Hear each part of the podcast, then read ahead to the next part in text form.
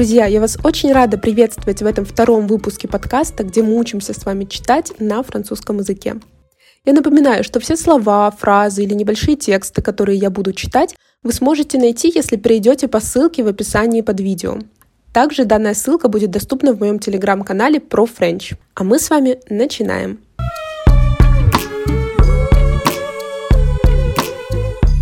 Сегодня мы поговорим с вами про чтение двух гласных звуков «ü» и «у», а также рассмотрим букву «с» и варианты ее чтения во французском языке.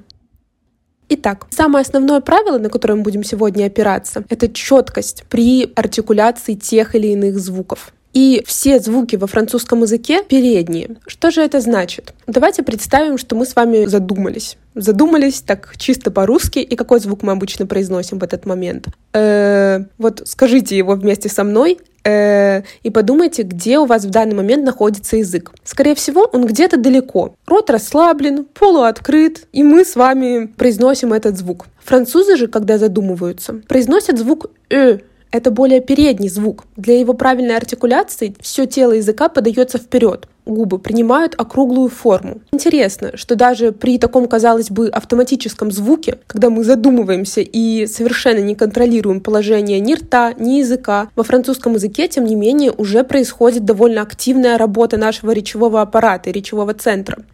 И, конечно же, при произнесении слов эта работа должна быть еще более активной. Итак, а мы с вами приступаем к первому гласному звуку «ю». Сейчас я попытаюсь на примере русского языка объяснить, как же правильно произносить этот звук «ю». Вот скажите слово «мюсли». Немножко протяните это «ю». «Мюсли». Можно сказать, что при произнесении французского звука «ю» нам нужно добиться чего-то похожего на это «ю» в слове «мюсли». «Ю». Если говорить более научным языком, то кончик вашего языка должен опираться в нижние зубы, а само тело языка подаваться вперед. При этом губы вытягиваются трубочкой вперед. Ю, мюсли. Следите за тем, чтобы не было призвука «е», когда вы будете произносить звук «ю» отдельно. Давайте сейчас с вами потренируемся его читать. Я напоминаю, что вы можете либо просто повторять за мной, либо открыть Google файл и читать вместе. И, ю, ми, ню, пи, пю, ми, му, une pomme, une nappe, une pie, une amie. А мы с вами идем дальше. Сочетание букв О и дает звук У.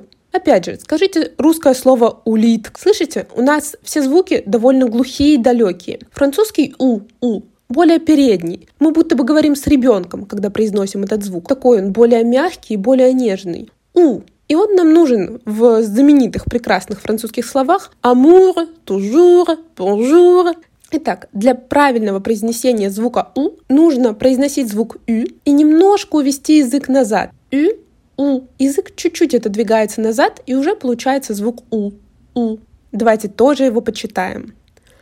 Гу, ку, ду, ту, су, пуль, гуд, тус, пус.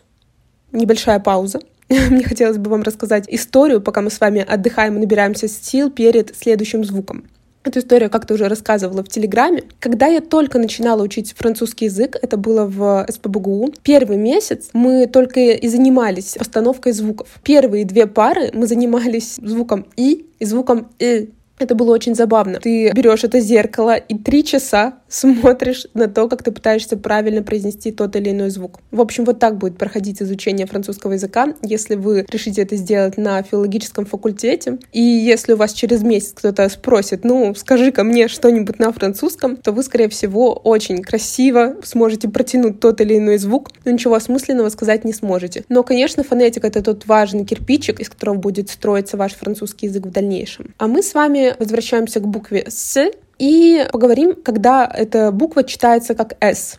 Как «с» оно будет читаться перед а, буквами «э», «и», «y», а также, если это «с» с седилью. Что такое седилья? Это такой хвостик, как в слове «garçon». Допустим, «la police», «une place», «Marcel», «merci», «ça va», «ça va». Во всех остальных случаях буква «с» будет читаться как «к». Например, le bec, sac, carotte, costume, tricoter la carte avec le pic. Voilà. И последнее, но немаловажное правило касается буквы H. Помните, мы с вами обсуждали, что H во французском языке не читается. Но если С и H стоят рядом, то они дают звук Ш. Ш. Произнесите русское слово «шуба». Опять же, очень звучно и глубоко находится наш язык «шуба».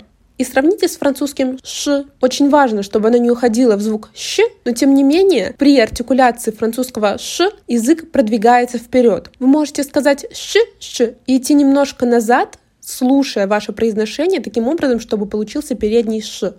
Ш, ш, ш, ш, ш, ш. И как вы его нащупаете? Давайте потренируемся почитать звук ш.